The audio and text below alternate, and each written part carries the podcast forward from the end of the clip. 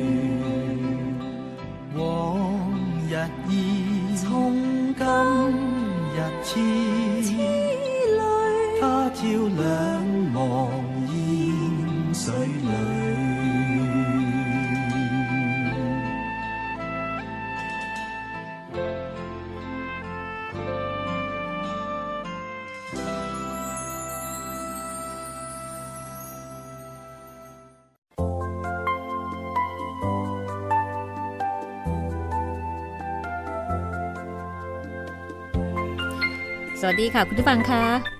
เอาละค่ะ ได้เวลาของ 8 เทพอสูรมังกรฟ้ากันอีกครั้งหนึ่งแล้วนะคะ กับรายการห้องสมุดหลังใหม่ค่ะ จะเจอกันที่นี่ www.thaipbsonline.net นะคะ วิทยุไทย PBS ออนไลน์วิทยุข่าวสารสาระเพื่อสาธารณะและสังคมค่ะ ฟังสดทุกวันจันทร์ถึงวันศุกร์ บ่ายโมงถึงบ่ายสองโมงโดยประมาณนะคะ แล้วก็ออกอากาศซ้ำตอนหนึ่งทุ่มถึงสองทุ่ม แล้วก็ฟังย้อนหลัง ดาวน์โหลดได้ทุกเวลาที่คุณต้องการทางเว็บไซต์ค่ะ วันนี้เป็นตอนที่ 40 แล้วนะคะ มาทวนความเดิมกันเลยดีไหมคะ เพื่อไม่ให้เป็นการเสียเวลานะคะ ความเดิมตอนที่แล้ว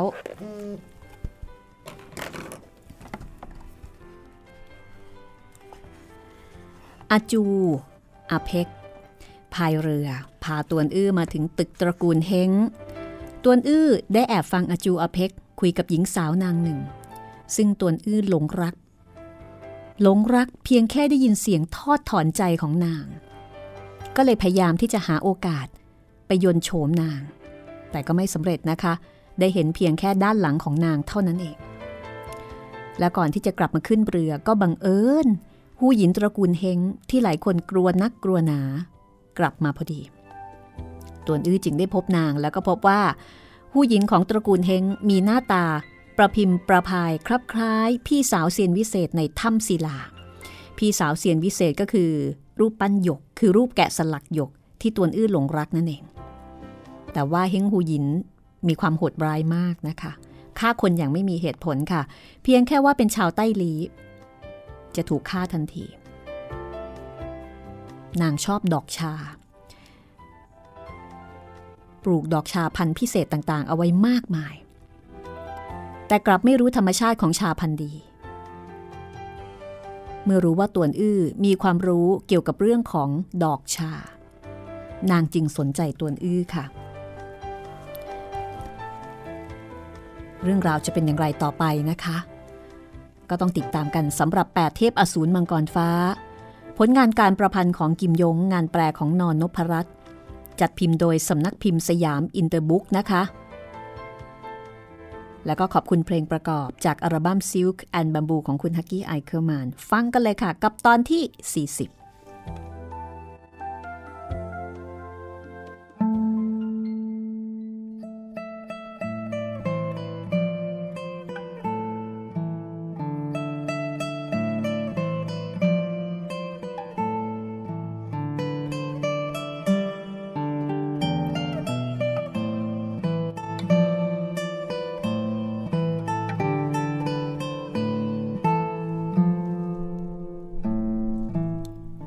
ตัวอื้อบอกว่า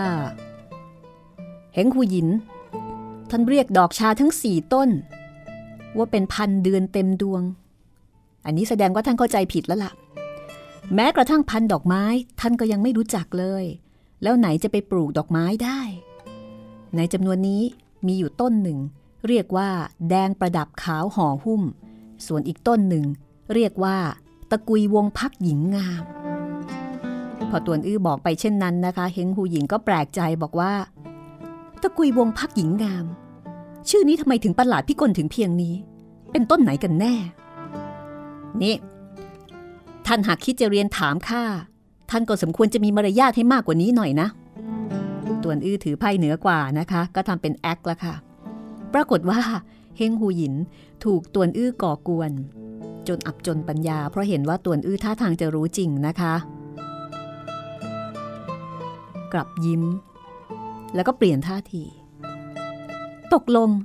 เสี่ยวซี สั่งห้องครัว จัดโต๊ะที่หอเมฆแพรใหม่ แล้วก็เลี้ยงต้อนรับคุณชายตวน อาจูกับอเพกหันไปมองหน้ากันว่าอะไรกันนี่ ไม่เพียงแต่ตวนอื้อมีชีวิตรอดจากความตายนะคะ คือกำลังจะถูกฆ่าอยู่รำมารอ สถานการณ์ยังพลิกผัน ได้รับการต้อนรับเป็นอย่างดีอีกต่างหาก ในขณะนั้นค่ะ หญิงรับใช้ที่คุมตัวถังกวงฮงเอาไปลงโทษ โทษฐาน เป็นคนที่อยู่ในอาณาเขตของอาณาจักรใต้ลีนะคะ แค่นั้นเอง ก็กลับมารายงานบอกว่า คนแท้ถังแห่งเมืองใต้ลีถูกฝังอยู่ข้างดอกไม้แดง หน้าหอสายรุ้งแดงแล้วค่ะฆ่ากันง่ายๆ แบบนี้เลยนะคะ แล้วก็ฝังกันง่าย ๆ แบบนี้เลยเช่นกันตวนอื้อใจหายวูบ เออ เกือบไป คือตัวเองนะเกือบไป เฮงหูหยินก็พงกศีรษะรับ เหมือนกับไม่ได้รู้สึกสะทกสะท้านอะไรเลยนะคะ แค่งานชิ้นหนึ่งจบไปเท่านั้นเอง คุณชายตวนเชิญ ทั้งสองก็เดินไปเบื้องหน้า เฮงหูหยินนำพาตวนอื้อ ตัดผ่านพุ่มไม้ดอก ข้ามสะพานศิลา ผ่านทางน้อย มาถึงหน้าหอน้อยหลังหนึ่ง เขียนว่า ห่อเมฆแพรใหม่ ทั้งหน้าหลังซ้ายขวาของหอ ล้วนเพาะปลูกด้วยดอกชา แต่ดอกชาเหล่านี้เพียงจัดเป็นชั้นที่สามและสี่ในประเทศใต้ลีออกจะไม่รับกับหอเก๋งอันวิจิตรงดงาม คือตัวหอเนี่ยงดงามมากนะคะ แต่ว่าดอกชาที่ปลูกเอาไว้ ในสายตาของตวนอื้อกลับเป็นดอกชาพันธรรมดาธรรมดา แต่เฮงหูหยินมีสีหน้าภูมิใจนำเสนอมาก คุณชายตวน ประเทศไต้ลีของท่านมีดอกชามากมาย แต่เปรียบกับสถานที่นี้ เกรงว่าคงจะสู้ไม่ได้กระมัง ตวนอื้อพงกศีรษะก่อนจะบอกว่า ดอกชาแบบเนี้ยเหรอ พวกเราชาวเมืองใต้ลีไม่เพาะปลูกจริง ๆ แหละ อย่างนั้นเหรอ ที่ประเทศใต้ลีต่อให้เป็นคนบ้านนอกบ้านนา ก็รู้จักเพาะปลูกดอกชาพันธุ์พื้นเพธรรมดาเหล่านี้ เท่านี้ล่ะ เฮงหูหยินก็หน้าเปลี่ยนทันทีนะคะ ท่านว่าอะไรนะ ท่านบอกว่า ดอกชาของเราเหล่านี้ล้วนแล้วแต่เป็นพันธุ์พื้นเพธรรมดาคำพูดของท่าน ออกจะข่มเหงผู้คนมากเกินไปกระมังตวนอื้อก็ชี้มือไปยังดอกชาห้าสีแพรวพรายที่หน้าหอต้นหนึ่งนะคะ แล้วก็บอกว่าหูหยิน ท่านคงจะยึดถือดอกชาต้นนี้ เป็นเหมือนกับของวิเศษละสิ อืม เราระเบียงหยกที่ข้างดอกไม้ เป็นหยกขั้วเที่ยงขนานแท้ ถือว่างดงามมาก ตวนอื้อ ไปชมราวระเบียง แต่ไม่เอ่ยถึงดอกชาแม้แต่น้อยนะคะ เหมือนกับคนที่วิจารณ์ลายมือ คือไม่ชมว่าลายมือสวย แต่บอกว่าสีหมึกดำเข้มดี หรือไปชมว่าเนื้อกระดาษดีอะไรทำนองนั้นนะคะ ดอกชาต้นนี้มีทั้งสีแดง สีขาว สีเหลือง สีม่วง มีสีสันเฉิดฉันงดงาม เฮงหูหยินทนุถนอมราวกับของมีค่า เฮงหูหยินก็คงเหมือนกับคนที่เล่นต้นไม้ เหมือนกับคนที่เล่นบอนไซเล่นกล้วยไม้อะไรทำนองนั้นนะคะ เป็นงานอดิเรกที่มีความสุขในการที่ได้สะสม ในการที่ได้ศึกษาค้นคว้า แล้วก็ได้สิ่งดีๆ ที่หาได้ยากเนี่ยมาครอบครองเฮงหูหยินนี่ชื่นชอบแล้วก็หลงไหลดอกชามากนะคะ พอเห็นตวนอื้อแสดงท่าทีเหยียดหยาม ดอกชาต้นที่ตัวเองคิดว่ามันเจ๋งที่สุดแล้ว นางก็ขมวดคิ้วเข้าหากัน ดวงตาเริ่มท้อประกายเอามาหิดขึ้นแล้วค่ะ แต่ตวนอื้อก็ยังไม่หยุดท่าทีกวนโอยนะคะ ยังคง สนทนาต่อไปว่า ข้าขอถามฮูหยิน ที่ดินแดนกังหนำตั้งชื่อดอกชานี้ว่าอะไร พวกเราไม่ได้ตั้งชื่อเป็นพิเศษ แต่เราเรียกมันว่า ดอกชาห้าสีสัน แต่พวกเราชาวเมืองใต้ลีกลับตั้งชื่อมันว่า บัณฑิตสอบตก อะไรนะ ช่างระคายหูนัก คาดว่า เป็นท่านปั้นแต่งขึ้นมาเองหรือเปล่า ดอกชาต้นนี้ วิจิตรงดงาม ไหนเลย จะคล้ายเป็นบัณฑิตสอบตกไปได้ถ้างั้นท่านก็ลองนับดู ดอกชาต้นนี้ มีสีทั้งหมดกี่สี ข้านับตั้งแต่แรกแล้ว อย่างน้อยมี 15-16 สี มีทั้งสิ้น 17 สี ที่ประเทศใต้ลี้ของข้า มีดอกชาพันธุ์พิเศษชนิดหนึ่ง เรียกว่า 18 มหาบัณฑิต ถือเป็นสุดยอดของแผ่นดิน ต้นหนึ่งออกดอก 18 ดอก ทุกดอกมีสีสันผิดแผกแตกต่างกัน ดอกไหนแดงก็แดงสด ม่วงก็ม่วงสิ้น ไม่มีส่วนอื่นเจือปนแม้แต่น้อย มีหนำซ้ำกรีบดอกทั้ง 18 กรีบก็มีลักษณะต่างกัน เบ่งบานพร้อมกัน ร่วงโรยพร้อมกัน ผู้หญิน ท่านเคยพบเห็นดอกแบบนี้มาก่อนหรือเปล่าล่ะ ปรากฏว่าเฮงฮูหยินถึงกับตะลึงลาน ในโลกกลับมีดอกชาชนิดนี้ด้วยเหรอ กระทั่งได้ยิน ข้ายังไม่เคยได้ยินเลย ต่วนอื้อก็เลยกล่าวต่อว่า รองจาก 18 มหาบัณฑิต ก็เป็นพันธุ์ที่เรียกว่า 13 องครักษ์พิทักษ์เป็นต้นที่กรีบดอกมีสีสันต่างกัน 13 กรีบ แล้วก็ยังมีพันแปดเซียนข้ามทะเล เป็นต้นหลากสีสันจำนวน 8 กรีบ แล้วก็มีพันเจ็ดเทพธิดา มีอยู่เจ็ดกรีบ มีพันสามวีรบุรุษ วีรสตรีมีอยู่สามกรีบ แล้วก็มีพันนอกเกียว นอกเกียว หรือว่าสองเกียวหมายถึงหญิงงาม ตัวเกียวกับยีเกียว สมัยสามก๊กนะคะ ซึ่งมีกรีบหนึ่งสีแดง แล้วอีกกรีบหนึ่งสีขาว ดอกชาเหล่านี้มีสีสันบริสุทธิ์ล้วน หากว่าในสีแดงปนขาว สีขาวอมม่วง ก็ถือเป็นพันชั้นเลวแล้วล่ะ เฮงหูหยินรับฟังจนเคลิบเคลิมทำไม ทำไมเขาถึงไม่เคยบอกต่อข้า เฮงหูหยินพึมพำกับตัวเองถึงใครก็ไม่รู้ตวนอื้อก็พูดต่อว่าแต่แปดเซียนข้ามทะเล ต้องมีสีม่วงเข้มกับสีชมพูอย่างละดอก หมายถึงทิกวยลี่กับนางเซียนห่อเซียนโกสองคนนี้ก็คือสองใน 8 เซียนนะคะเป็นเซียนใน 8 เซียน ที่คนไทยรู้จักกันในนามของโป้ยเซียนนั่นแหละตวนอื้อก็บอกว่า ถ้าขาดสีสันทั้งสองชนิดนี้ต่อให้เป็นดอกไม้ 8 สี ก็ไม่อาจนับเป็น 8 เซียนข้ามทะเล แต่จะเรียกว่า 8 เครื่องประดับ ซึ่งก็ถือเป็นพันธุ์ที่มีชื่อเช่นกัน แต่เปรียบกับ8เซียนข้ามทะเลเนี่ยถือว่ายังด้อยกว่าขั้นหนึ่ง คือแยกละเอียดมากตวนอื้อก็บอกว่า ยังมีสามวีรบุรุษวีรสตรี แบ่งเป็นพันแท้กับพันเทียมอีก พันแท้ที่ว่าในดอกไม้ทั้งสามกรีบกรีบสีม่วงใหญ่สุด หมายถึงอาคันตุกะเคราครึ้ม ถัดมาเป็นกรีบสีขาว หมายถึงลีเจ๋ง ยอดขุนพลต้นราชวงศ์ถัง กรีบสีแดงสดใสที่สุด แล้วก็เล็กที่สุด หมายถึง อังฮุกนึ่ง สตรีแท้ปัดแดง หากกรีบสีแดงใหญ่กว่ากรีบม่วงและขาว อันนั้นถือว่าเป็นของเทียม คุณค่าก็จะด้อยลงไปมากนักตวนอื้อมีความรู้เช่นนี้เพราะว่าดอกชาพันธุ์พิเศษเหล่านี้มีเพาะปลูกอยู่ในบ้านของตวนอื้อนะคะ มันก็เลยสามารถที่จะแจกแจงราวกับเป็นสมบัติส่วนตัว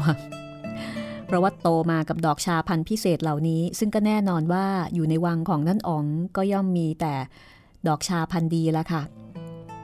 เฮงหูหยินรับฟังอย่างตั้งอกตั้งใจนะคะ แล้วก็บอกอย่างน่าสงสารว่าข้ากระทั่งของเทียม ยังไม่เคยเห็น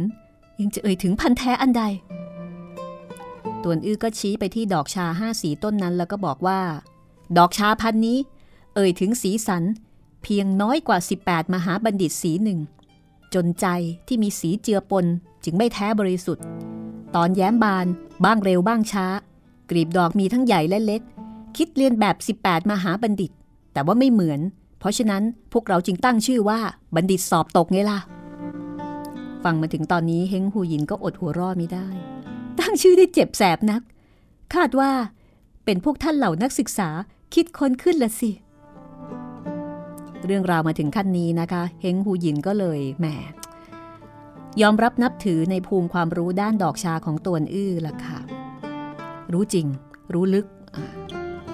ก็ชักนำคนเข้าสู่หอเมฆแพรใหม่ ซึ่งข้างในตกแต่งอย่างวิจิตรงดงาม ไม่นานนักสุราอาหารก็ยกมาถึง เฮงหูหญิงก็เชื้อเชิญตวนอื้อให้นั่งในตำแหน่งอาคันตุกะนะคะ แขกพิเศษเลย โดยมีตัวเองเนี่ยนั่งอยู่เป็นเพื่อน สุราอาหารมื้อนี้ต่างกับที่อาจูอเพกยกมาเลี้ยงดู คืออาหารของอาจูอเพกเนี่ยเน้นความสดใส แต่ว่าเป็นอาหารธรรมดาธรรมดานะคะ สุราอาหารที่ห่อเมฆแพรไหมกลับเน้นความหรูหราทั้งอุ้งตีนหมี หูฉลาม แต่ว่าถึงจะหรูหราแค่ไหนก็ไม่ได้ทำให้ตวนอื้อตื่นเต้น เพราะอย่าลืมว่าตวนอื้อถือกำเนิดในเชื้อพระวงศ์อาหารที่ขึ้นชื่อว่า เลิศเลอขนาดไหนเนี่ยตวนอื้อเคยกินมาแล้วทั้งนั้นนะคะสำหรับตวนอื้อแล้ว กลับรู้สึกว่าสุราอาหารที่นี่ ยังสู้บ้านน้อยทำนองพินไม่ได้ คือชอบสุราอาหารที่บ้านน้อยทำนองพิน ฝีมือของอาจูกับอาเพกมากกว่า ดื่มสุราผ่านไปสามรอบค่ะ เฮงหูหยินก็ถามว่า ตระกูลตวนแห่งใต้ลี เป็นชาติตระกูลบูลิม คุณชายฉไหนไม่รู้จักวิชาฝีมือเป็นไปได้อย่างไร ตวนอื้อก็บอกว่าที่ใต้ลีมีคนแท้ตวนมากมาย ต้องเป็นชนชั้นเชื้อพระวงศ์เท่านั้นจึงฝึกปรือวิชาฝีมือ แต่สามัญชนคนธรรมดาเช่นตนไม่รู้จักวิชาฝีมือ คือไม่ยอมบอกความเป็นจริงนะคะ เพราะนึกในใจว่าความเป็นความตายของตัวเองตกอยู่ในเงื้อมมือผู้อื่น ไม่อาจจะเปิดเผยศักดิ์ศรีที่แท้จริง ซึ่งอาจจะนำความเสื่อมเสียไปถึงป้อเตียตี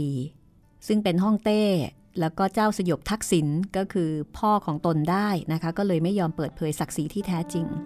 เฮงหูหยินก็ถามว่า คุณชาย คุณชายเป็นสามัญชนคนธรรมดาหรือ ตวนอื้อก็รับคำแล้ว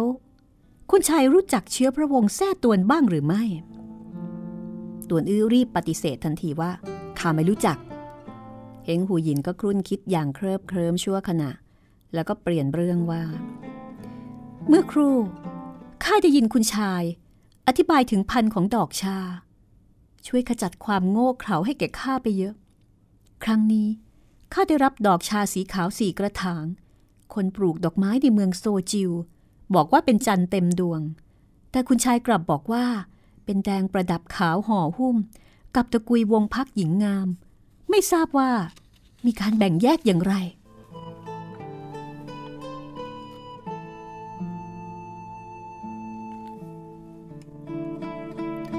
ตวนอื้อบอกว่า ต้นดอกชาสีขาวกรีบใหญ่ และมีรอยด่างสีดำอ่อนจางนั้น ถึงจะเรียกว่าเดือนเต็มดวง รอยด่างสีดำนั้น หมายถึงกิ่งอบเชยในดวงเดือน ต้นดอกชาสีขาวที่มีรอยด่างดำรูปเมล็ดสมอจีน เรียกว่า ดวงเนตรหยาดเยิม้ม ชื่อนี้ตั้งได้ดีมาก ตวนอื้อก็กล่าวต่ออีกว่า ต้นกลีบสีขาว มีจุดด่างสีแดง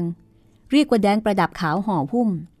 ต้นกลีบสีขาว มีลายเส้นสีแดงรอบวงเป็นสีเขียว เรียกว่าตะกุยวงพักหญิงงาม แต่ถ้าลายเส้นสีแดงมากเกินไป มีใช่พันตะกุยวงพักหญิงงาม แต่เรียกว่าอิงกระเบียงชดช้อย หูหยินถ้าลองนึกดู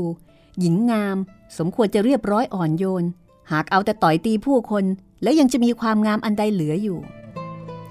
จริง ๆ ก่อนหน้านี้เฮงหูหยินเนี่ยเห็นด้วยกับตวนอื้อแทบทุกเรื่องนะคะพองกศีรษะไม่หยุดยั้งว่า อืมใช่ใช่แต่พอตวนอื้อพูดแบบนี้นางก็สีหน้าเคร่งเครียดแล้วก็ตวาดว่าบังอาจ นี่เจ้ากล้าเหน็บแนมข้าเหรอ ตวนอื้อใจหายวาบเออมิมิกล้ามิกล้าไม่ทราบว่าข้าไปล่วงเกินฮูหยินตรงไหน เจ้าได้ยินวาจาผู้ใดปั้นคำพูดเหลวไหลเหล่านี้มาหยามหยันข้าผู้ใดบอกว่า สตรีนางหนึ่ง พอฝึกวิทยายุทธก็จะไม่งดงาม เรียบร้อยอ่อนโยน ดีตรงไหน ตวนอื้องงงันบูบเออข้าก็พูดตามเหตุผลทั่วไป ในสตรีที่รู้จักวิชาฝีมือ ก็มีคนที่ทั้งรูปโฉมงดงาม แล้วก็ทั้งเรียบร้อยนุ่มนวลแต่มีคาดเฮงหูหยินก็ยังคงเห็นว่าคำพูดนี้ยังคงระคายหูอยู่ดี นี่เจ้าบอกว่า ข้าไม่เรียบร้อยนุ่มนวลหรือ เออเรียบร้อยนุ่มนวลหรือไม่ ท่านก็ย่อมทราบเอง พฤติการที่บีบบังคับผู้คนให้ฆ่าภรรยาตัวเองแล้วก็ไปแต่งงานใหม่ อันนี้คงไม่ใช่ความประพฤติของคนเรียบร้อยแน่ ๆ พอเอ่ยถึงตอนท้ายก็พลอยขุนเคืองใจนะคะ ปราศจากความกลิ่งเกรงอีกต่อไปเฮงหูหยินก็แหมเดือดสิคะ โบกมือซ้าย เรียกหาหญิงรับใช้ที่ปรนิบัติอยู่ด้านข้างทั้งสี่แล้วก็เข้ามาสั่งว่า คุมตัวคนผู้นี้ไป ให้มันรดน้ำดูแลดอกชา หญิงรับใช้ทั้งสี่รับคำตวนอื้อ เจ้าเป็นชาวเมืองใต้ลีทั้งยังแท้ตวนจริง ๆ สมควรตายตั้งแต่แรก แต่ตอนนี้ข้าจะยกเว้นโทษประหารชั่วคราวลงโทษเจ้า ดูแลดอกชาทั้งหน้าแล้วก็หลังตึก โดยเฉพาะดอกชาสีขาวที่ข้าได้มาในวันนี้ทั้งสี่ต้น ต้องเอาใจใส่เป็นพิเศษ หากตายไปต้นหนึ่งข้าจะฟันมือเจ้าข้างหนึ่ง ตายไปสองต้นข้าจะฟันสองมือ ตายทั้งสี่ต้น เจ้าจะต้องถูกฟันทั้งแขนทั้งขา แต่ถ้าหากรอดทั้งสี่ต้นล่ะ ทั้งสี่ต้นพอรอดได้ เจ้าก็ค่อยเพาะเลี้ยงดอกชาพันธุ์อื่นแก่ข้า ไม่ว่าพันสิบแปดมหาบัณฑิตสิบสามองครักษ์พิทักษ์แปดเซียนข้ามทะเลเจ็ดเทพธิดาสามวีรบุรุษ วีรสตรี สองเกียว ข้าต้องการอย่างละหลายต้น แต่ถ้าทำไม่ได้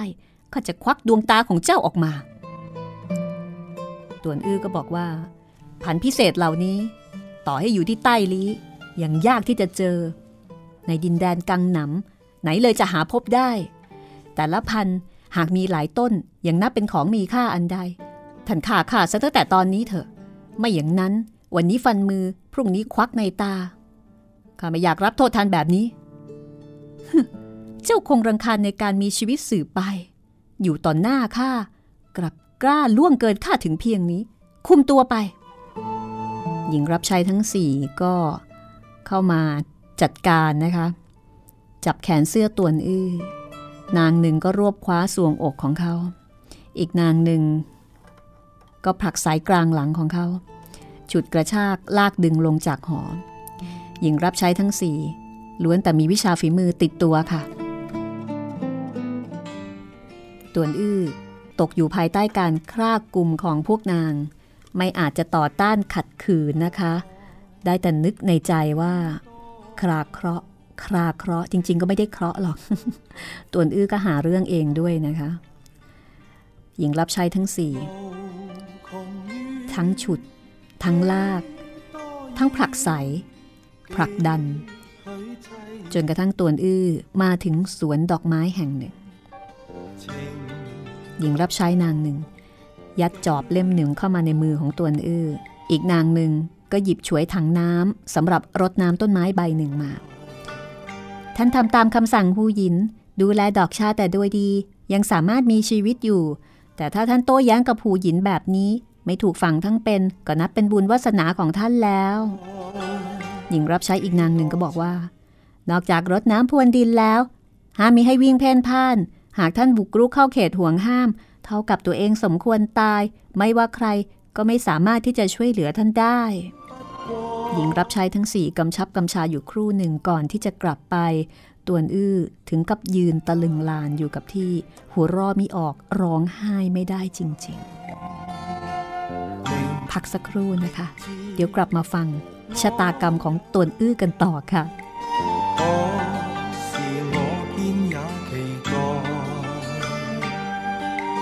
但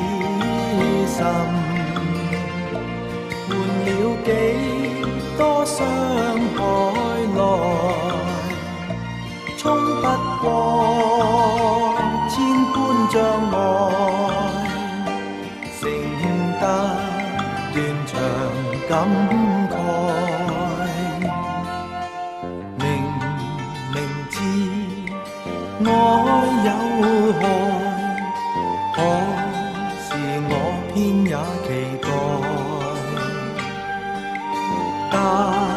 求得他一笑，彷彿抵上萬次。災，為換到他的愛。甘心衝進恨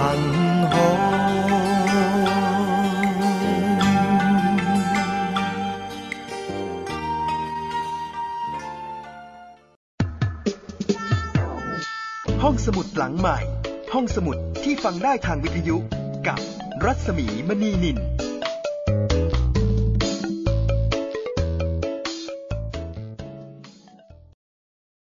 ไทย PBS ทีวีสร้างแรงบันดาลใจ ให้คุณรอบรู้ข่าวผ่านเชิงชั้น การวิเคราะห์ในเชิงลึก ผลประโยชน์ทางเศรษฐกิจ สะท้อนความโปร่งใส ให้สังคมได้รับรู้ความจริง ทั้งที่หน่วยงานที่เกี่ยวข้องส่งเสริมจินตนาการ และสร้างแรงบันดาลใจ ด้วยรายการสารประโยชน์ และสาระบันเทิง ให้ความสำคัญกับรายการเด็กและเยาวชน มีกิจกรรมดีๆ เชื่อมความสัมพันธ์ระหว่างครอบครัว สร้างความใกล้ชิดกับผู้ชมทางบ้าน มีพื้นที่ให้ผู้ผลิตอิสระได้ร่วมคิดและผลิตรายการที่สร้างสรรค์มีความพร้อมในการออกอากาศระบบทีวีดิจิตอลสมบูรณ์แบบที่คม ชัด ทั้งภาพและเสียง มีช่องทางนำเสนอข่าวและรายการ ผ่านสื่อใหม่ที่มีประสิทธิผลเข้าถึงรายการต่างๆ ได้ไม่จำกัดพื้นที่ จึงสัมผัสแต่สิ่งดีๆ สร้างพัฒนาการใหม่ให้ชีวิต ไทย PBS ทีวีที่คุณวางใจ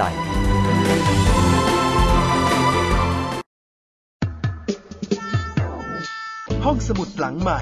ห้องสมุดที่ฟังได้ทางวิทยุกับรัศมีมณีนิน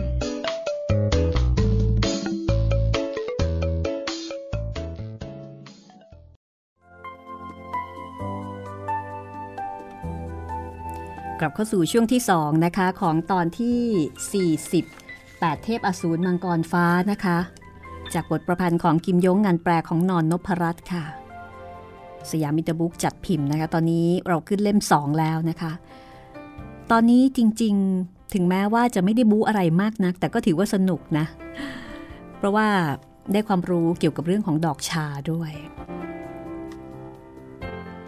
แล้วก็เป็นตอนที่ มีตัวละครใหม่ ๆ ออกมานะคะเฮงฮูหยิน แล้วก็มีหญิงสาว คนที่ตัวอื้ออยากจะเห็นหน้า ฟังแค่เสียงถอนใจเนี่ยก็หลงรักซะแล้ว จะได้เห็นหน้าหรือเปล่า เดี๋ยวจะได้รู้ค่ะ จะว่าไปหนุ่มบุคลิกอย่างตัวอื้อนี่ก็ค่อนข้างจะกวนโอ้อยู่เหมือนกันนะคะ ถึงแม้ว่า จะไม่รู้ตัวว่าตัวเองเนี่ยมีฝีมือ แต่ก็เป็นคนที่ไม่ค่อยเกรงหน้าอินหน้าพรมทำทุกอย่างตามความถูกต้องแล้วก็ตามเหตุตามผลที่ตนคิดว่าควรจะทำถือว่าเป็นคนที่มีความกล้าหาญแล้วก็เป็นคนที่มีความกล้าหาญทางจริยธรรมไม่น้อยทีเดียวนะคะ แต่บางทีซ่าไปหน่อย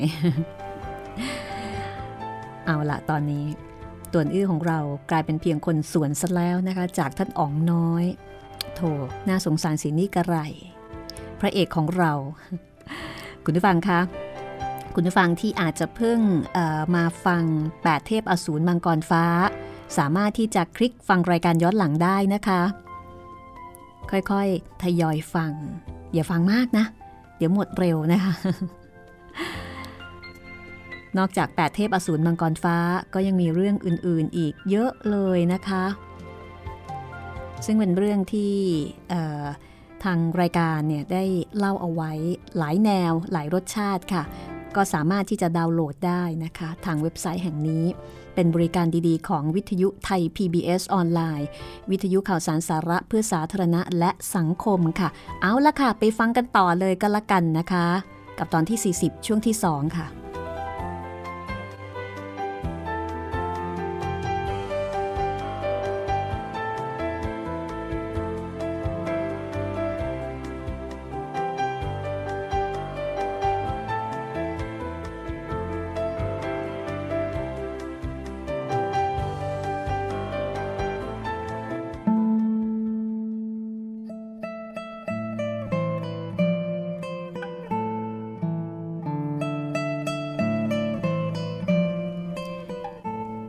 นนี้ตวนอื้อ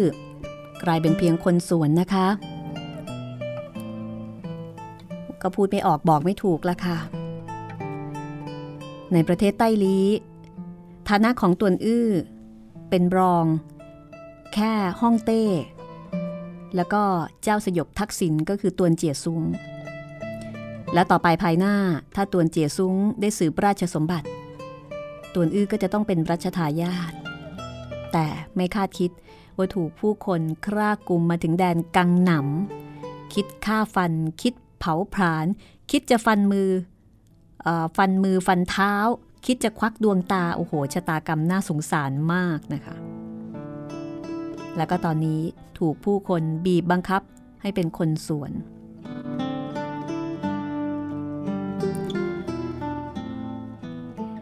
แม้ว่าตวนอื้อจะเป็นคนที่มีนิสัยอ่อนโยน ระหว่างที่อยู่ในพระราชวังใต้ลี้กับตึกเจ้าสยบทักษิณเคยช่วยเหลือคนสวน ใส่ปุ๋ย พรวนดิน แล้วก็สนทนาปราศัยกับบรรดาคนสวนทั้งหลาย แต่ในสายตาขององค์ชายผู้สูงศักดิ์นะคะ ก็ย่อมยึดถือคนสวนเนี่ยเป็นคนต่ำต้อย ตอนนี้ตัวเองกลายมาเป็นคนสวน แต่ว่าตวนอื้อเป็นคนที่มองโลกแง่ดี แล้วก็เป็นคนที่แจ่มใสร่าเริง เมื่อตกอยู่ในจุดอับ อย่างมากก็ท้อแท้อยู่ครู่เดียว ไม่นานก็กระตือรือร้น แล้วก็เดี๋ยวก็ซาได้เหมือนเดิมนะคะ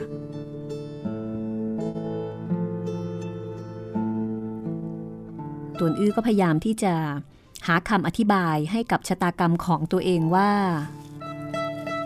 เราอยู่ในถ้ำศิลาภูเขาบ่อเลี้ยงซัว กราบพี่สาวเซียนวิเศษเป็นอาจารย์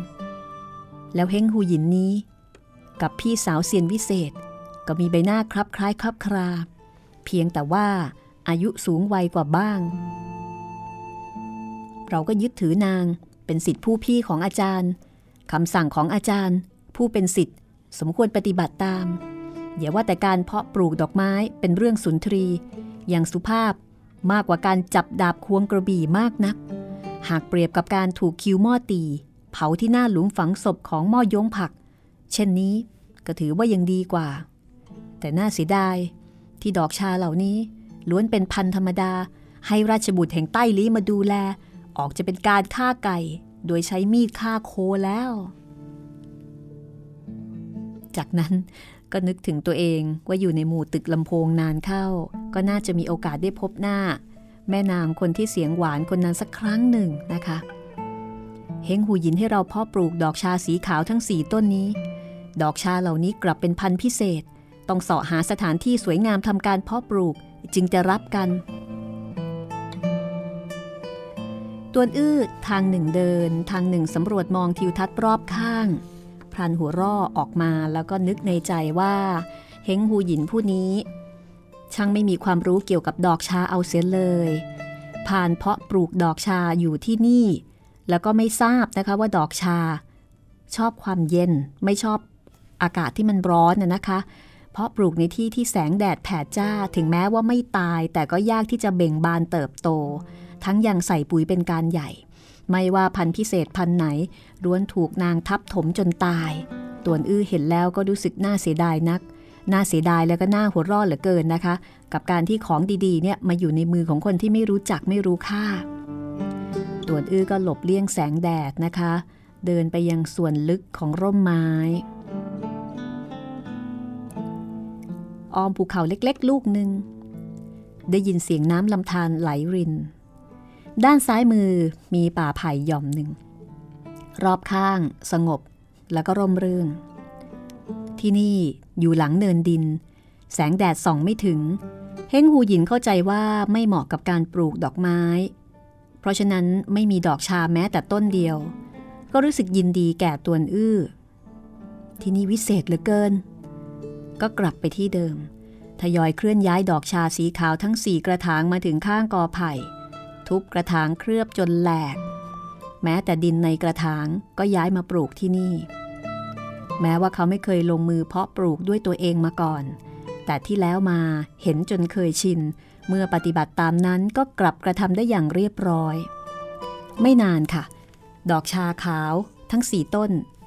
ก็ถูกเพาะปลูกอยู่ข้างกอไผ่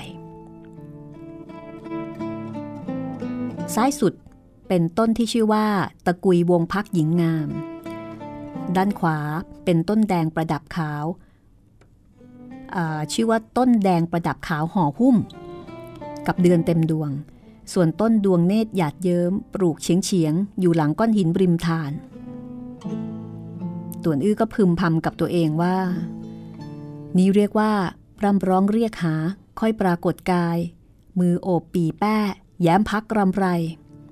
สมควรครึ่งปิดครึ่งเปิดไว้ คอยเพิ่มเสน่ห์โน้มน้าวใจ นับแต่โบราณมา ชาวจีนเปรียบบุปผาเป็นหญิงงาม หลักการเพาะปลูกดอกไม้ก็เฉกเช่น กับการประทินโฉมหญิงงาม ต่วนอื้อถือกำเนิดในเชื้อพระวงศ์ร่ำเรียนโครงกรตั้งแต่เล็กนะคะ ก็ย่อมมีความรอบรู้เป็นพิเศษ ต่วนอื้อยื่นมือไปในลำธารชะล้างคราบดินโครนบนมือทั้งสอง นั่งกระดิกเท้าบนก้อนหิน แล้วก็เพ่งพิษดูต้นที่ชื่อว่าดวงเนตรหยาดเยิ้มด้วยความกระยิมยิ้มย่อง พรันได้ยินเสียงฝีเท้าอย่างแผ่วเบา เป็นสตรีสองนางเดินเข้ามา หนึ่งในสองกล่าวว่า ที่นี่เงียบสงบที่สุดไม่มีผู้คนมาถึง เท่านั้นแหละค่ะ ตวนอื้อก็ใจเต้นประทึกตึกตัก จำได้ทันทีว่านี่เป็นซุ้มเสียงของหญิงสาวที่เขาพบเห็นเมื่อตอนกลางวันนะที่พบเห็นแต่ด้านหลังนั่นแหละค่ะ ก็เลยกลั้นลมหายใจไม่กล้าส่งเสียงแม้แต่น้อย แล้วก็นึกในใจว่าไม่ได้เห็นหน้า แต่แค่ได้ยินเสียง แค่นี้ก็ถือเป็นบุญแล้วเสี่ยวเม้งเจ้าได้ยินข่าวคราวอันใดเกี่ยวกับตัวเขาหรือเปล่าตวนอื้อได้ฟังเช่นนั้นก็รู้สึกหัวใจแป้วลงไปเลยนะคะ เขา เขาคนนั้นหมายถึงใครกัน แน่นอน ย่อมไม่ใช่ตวนอื้อ แต่หมายถึง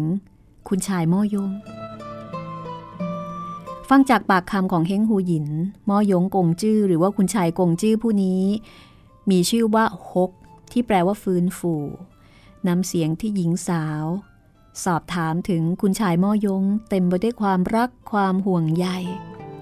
ตวนอื้อถึงกับรับฟังจนทั้งอิจฉาเลื่อมใส แล้วก็สะทกสะท้อนใจ เสี่ยวเม้งหญิงรับใช้ก็บอกว่าข้าเอ่อข้าเกรงว่าหูหยินจะตำหนิเอา เจ้าบอกต่อข้าข้าไหนเลยจะบอกต่อหูหยินได้ เสี่ยวเม้งก็ลังเลก่อนจะบอกว่าเอ่อตอนนี้ นายน้อย ได้เดินทางไปวัดเซียวลิมยี่แล้วค่ะ หญิงสาวนั้นก็บอกว่า ไปวัดเซียวลิมยี่เหรอ อาจูกับอาเพ็กไหนบอกว่า เขาไปยังที่ตั้งพักระยาจก ที่เมืองลกเอียงนี่นาเสี่ยวเมงก็บอกว่า หูหยินออกจากบ้านครั้งนี้ ระหว่างทาง พบกับนายที่สอง แล้วก็ทราบว่าผู้นำของพักระยาจก เดินทางมาถึงแดนกังหนำแล้ว แล้วก็คิดจะไต่สวนเอาผิด ต่อนายน้อย นายที่สองบอกว่า เขาได้รับจดหมายจากนายน้อย แจ้งให้ทราบว่านายน้อยไปถึงเมืองลกเอียงเสาะหาหัวหน้าขอทานไม่พบ ก็เลยเดินทางไปวัดเซี่ยวลิมยี่ บนภูเขาทรงซัว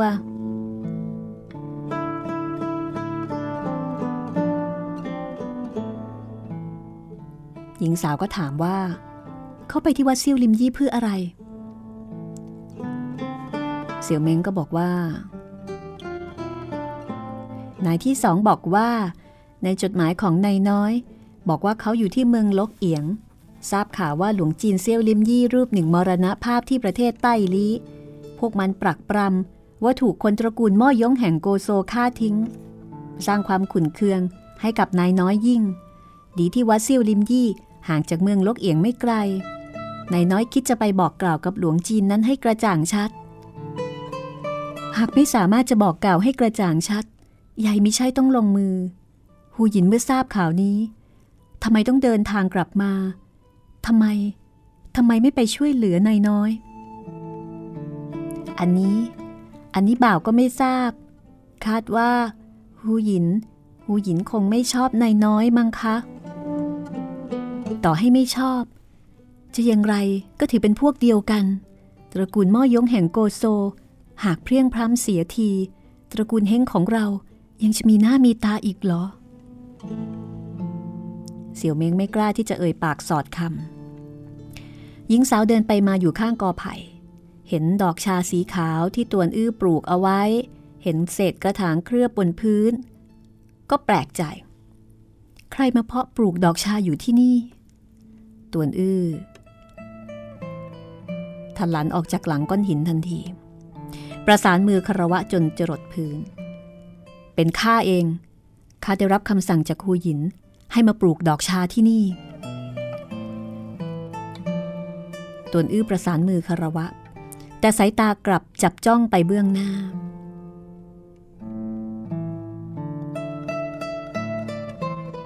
ทันทีทันใด เมื่อตวนอื้อ ได้เห็นหน้า หญิงสาวนางนี้ ชายหนุ่มถึงกับสมองลั่นอึงอน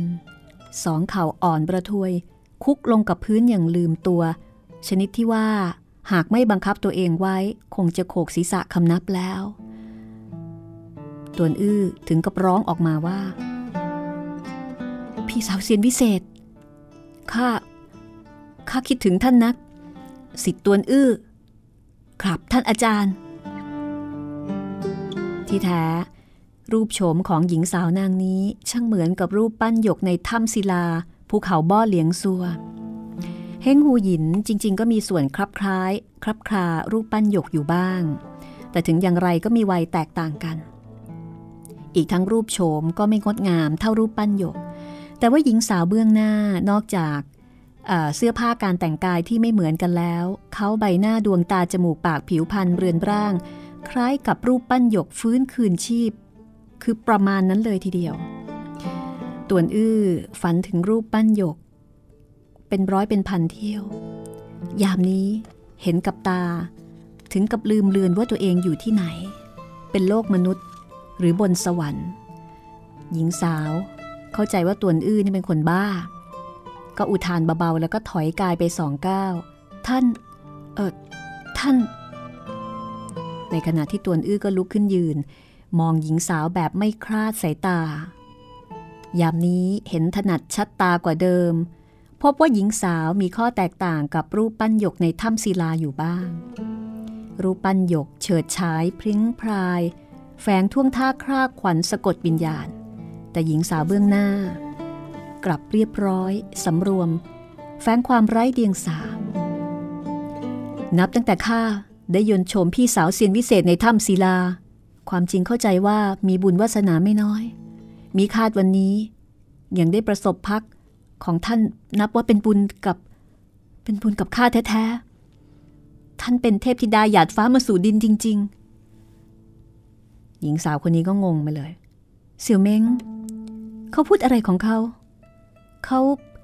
เขาเป็นใครกัน เขาเป็นหนอนตำราโง่งม ที่อาจูกับอเพกพามา เขาบอกว่าสามารถจะเพาะปลูกดอกชา หูหญิงก็กลับหลงเชื่อ หนอนตำราคำพูดที่ข้าสนทนากับนางเมื่อครู่ ท่านได้ยินหรือเปล่าข้าแซ่ตวน ชื่อว่าอื้อ เป็นชาวเมืองใต้ลี้ข้าไม่ได้เป็นหนอนตำราโง่งมคำสนทนาระหว่างท่าน กับเซี่ยวเม้งข้าบังเอิญได้ยิน แต่ท่านวางใจเถอะข้าจะไม่แพร่งพรายออกไปแม้แต่คำเดียว หญิงสาวนั้นหน้าเคร่งเครียดลงแล้วก็บอกว่า ท่านยังไม่ยอมรับว่าตัวเองเป็นหนอนตำราโง่งมอีก ท่านไหนเลย จะเคยพบเห็นข้ามาก่อน และทำไมถึงมาเรียกข้าว่าเป็นพี่สาวข้าไม่เรียกท่านว่าเป็นพี่สาว แล้วจะให้ข้าเรียกว่าอะไรข้าแซ่เฮง ท่านเรียกข้าแม่นางเฮงก็ได้ ไม่ได้ไม่ได้ แม่นางแซ่เฮงในโลกมีมากมายสุดขนานับ แต่ว่าสตรีที่งดงามปานหยาดฟ้าเช่นท่าน ไหนเลย จะเรียกเป็นแค่แม่นางเฮงเฉยๆ แต่สมควรจะเรียกท่านว่าอะไรดี เรียกว่าเสียนวิเศษแซ่เฮงก็ออกจะธรรมดาเกินไป เรียกว่า ราชธิดาลำโพง ทั้งประเทศใต้ซอง ใต้ลีเหลี่ยวกกโท่หวง ใส่แห่ประเทศใดก็ไม่มีราชธิดา ไม่มีผู้ใดที่จะทัดเทียมเปรียบกับท่านได้ หญิงสาวผู้นั้น ได้ยินตวนอื้อ พร่ำเพ้อพึมพำก็รู้สึกว่า คนผู้นี้นี่คร่ำครึงมงาย แต่พอฟังตวนอื้อชมเชยรูปโฉมนมพันของนาง ก็รู้สึกยินดีอยู่บ้าง ยิ้ม พรางกล่าวว่า นับว่าท่านโชคดี ที่ท่านแม่ของข้าไม่ได้ฟันเท้าทั้งสองของท่าน มารดาของท่าน ก็มีรูปโฉมคล้ายๆ กับท่าน เพียงแต่อยู่ดีๆ นึกจะฆ่าคนก็ฆ่า ออกจะขัดกับรูปกายนางเซียนไปสักหน่อย หญิงสาวขมวดคิ้วก่อนจะบอกว่า ท่านไปปลูกดอกชาเถอะอย่าได้พร่ำพิไรอยู่ที่นี่เลย พวกเรายังมีเรื่องสำคัญที่จะสนทนากัน น้ำคำและท่าที ยึดถือตวนอื้อเป็นคนสวนธรรมดา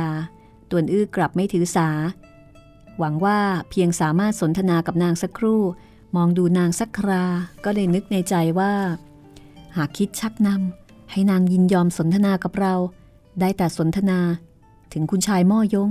เพราะว่านอกจากนี้ ดูแล้วนางไม่สนใจเรื่องราวใดในโลก อได้คิดก็เลยบอกว่า เซียวลิมยี่เป็นผู้นำบูลิม หลวงจีนยอดฝีมือภายในวัด แม้จะมีไม่ถึงพันรูปก็ต้องมี 800 รูป ส่วนใหญ่แล้วแตกฉาน 72 ยอดวิชา คราครั้งนี้เฮียงปุยใต้ซือแห่งเซียวลิม ถูกทำร้ายมรณภาพที่วัดซิงก่ายยี่ประเทศใต้ลีหลวงจีนทั้งหลายปักใจเชื่อว่า นี่เป็นการลงมือของตระกูลม่อยงแห่งโกโซ คุณชายม่อยง ผาตัวเสี่ยงอันตรายเพียงลำพังแบบนี้ข้าเกรงว่าไม่ถูกต้องนัก หญิงสาวสะท้านขึ้นคลานตวนอื้อถึงกับไม่กล้ามองดูหน้าของนาง รู้สึกบาดใจเหลือเกินที่นางห่วงใยกังวลต่อม่อยงฮกนะคะ ท่านทราบหรือไม่ว่า หลวงจีนเซี่ยวลิมยี่ฉไหนปรักปรำตระกูลม่อยงแห่งโกโซ ท่าน ท่านบอกต่อข้ามา ตวนอื้อ ได้ยินนางวิงวอนร้องขอก็ใจอ่อน คิดจะบ่งบอกเรื่องราวที่ล่วงรู้ แต่แล้วก็นึกในใจว่า เราล่วงรู้จำกัดมาก แค่รู้ว่าเฮียงปุยใต้ซือ ตายใต้วิชาศากองคุลีมาน ทุกคนบอกว่า เคล็ดวิชายืมหอกสนองคืนผู้ใช้ มีแต่ตระกูลม่อยงแห่งโกโซที่สามารถใช้ออกได้ ตนสายปลายเหตุเหล่านี้ กล่าวไม่กี่ประโยคก็จบสิ้น เราพอกล่าวจบ นางก็คงจะเร่งรัดให้เราไปเพาะปลูกดอกชาอีก เราก็คงไม่อาจจะนึกหาหัวข้อมาคุยกับนางต่อได้ เรายังคงกล่าวอย่างยืดเยื้อ วันหนึ่ง ก็คุยนิดๆหน่อยๆ เพื่อให้นางมาหาเราทุกวัน ขอเพียงเราบอกเล่าไม่หมดสิ้น นางก็ต้องขันที่หัวใจจนยากจะเกาแล้วล่ะ ร้ายกาจมาก ตวนอื้อก็เลยส่งเสียงว่าคือข้าเองเนี่ยก็ไม่รู้จักวิทยายุทธต่อให้เป็นกระบวนท่าที่ง่ายดายที่สุด เช่น ไก่ทองยืนขาเดียว หรือว่าพยักดำขโมยหัวใจอะไรนั่นข้าก็ยังใช้ไม่เป็น แต่ในบ้านข้ามีสหายผู้หนึ่ง มีนามว่า ตังชิ่ง จูตังชิ่ง ฉายา ว่านักศึกษาผู้กันจานฝนหมึก ท่านอย่าได้เห็นมันอ่อนแอ เรากับหนอนตำราเป็นอันขาดทีเดียว มันมีพลังฝีมือไม่ใช่ชั่ว มีอยู่วันหนึ่งข้าเห็นมันหุบพัดพลิกตลบ แล้วก็ด้ามพัดไปจี้ใส่หัวไหล่ของชายชะกันผู้หนึ่ง ชายชะกันผู้นั้นก็ขดตัวเป็นก้อนกลม คล้ายดินเหลวกองหนึ่ง ไม่อาจขยับเคลื่อนไหวได้ หญิงสาวส่งเสียงก่อนจะบอกว่า อืม นี่เป็นวิชาจี้จุด ของเพลงพัดเย็นรื่น เป็นท่าที่ 38 มีนามว่าพัทลุกระดูก จอมยุทธจูผู้นี้เป็นสิทธิ์ของอาราม ซาอิงกวน ซึ่งแยกมาจากสำนักคุณลุนวิชาฝีมือของค่ายสำนักนี้ หากเปลี่ยนเป็นใช้ผู้กัน ยังจะร้ายกาจกว่าการใช้ด้ามพัด ท่านสนทนาถึงเรื่องสำคัญเถอะ อย่าได้เอ่ยถึงวิชาฝีมือกับข้าเลย วาจาประดานี้ หากเข้าหูจูตังชิ่ง คงจะต้องยอมรับนับถือจนหมดหัวใจนะคะหญิงสาวคนนี้ ไม่เพียงบ่งบอกชื่อกระบวนท่า แม้แต่สังกัดสำนักอาจารย์ของมันก็บอกกล่าวได้อย่างชัดแจ้ง หากถูกยอดฝีมืออย่างเช่นป้อเตียตีกับ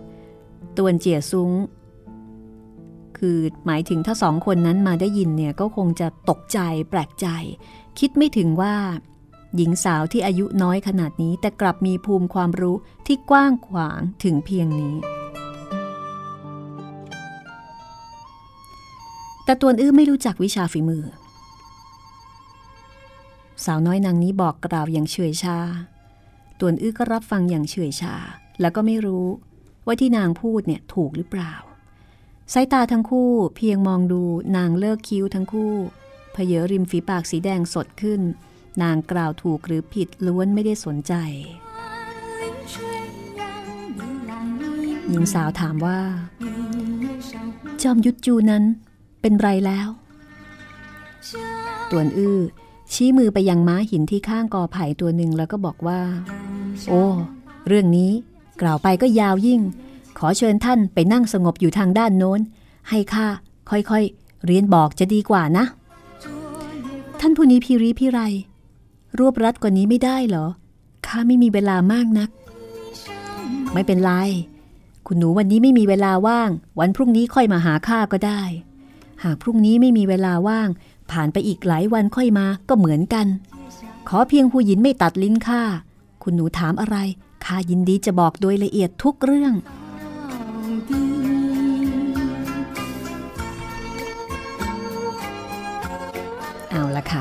เรื่องราวจะเป็นอย่างไรต่อไปนะคะ อุบายของตัวอื้อข้อนี้จะใช้ได้ผลหรือไม่นะคะถ่วงเวลาเพื่อที่จะหาเรื่องคุยกับนาง ติดตามต่อได้ค่ะ8เทพอสูรมังกรฟ้า ตอนหน้าตอนที่ 41 แล้วนะคะ วันนี้หมดเวลาค่ะ ลาคุณผู้ฟังไปก่อน สวัสดีค่ะ昨夜风子相 会你。ห้อง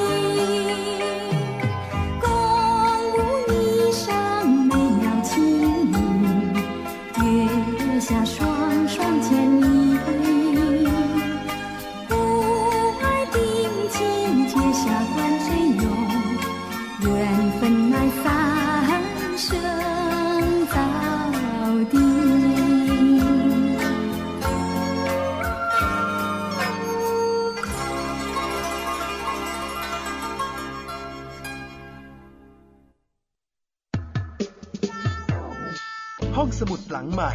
ห้องสมุดที่ฟังได้ทางวิทยุ กับรัศมีมณีนิน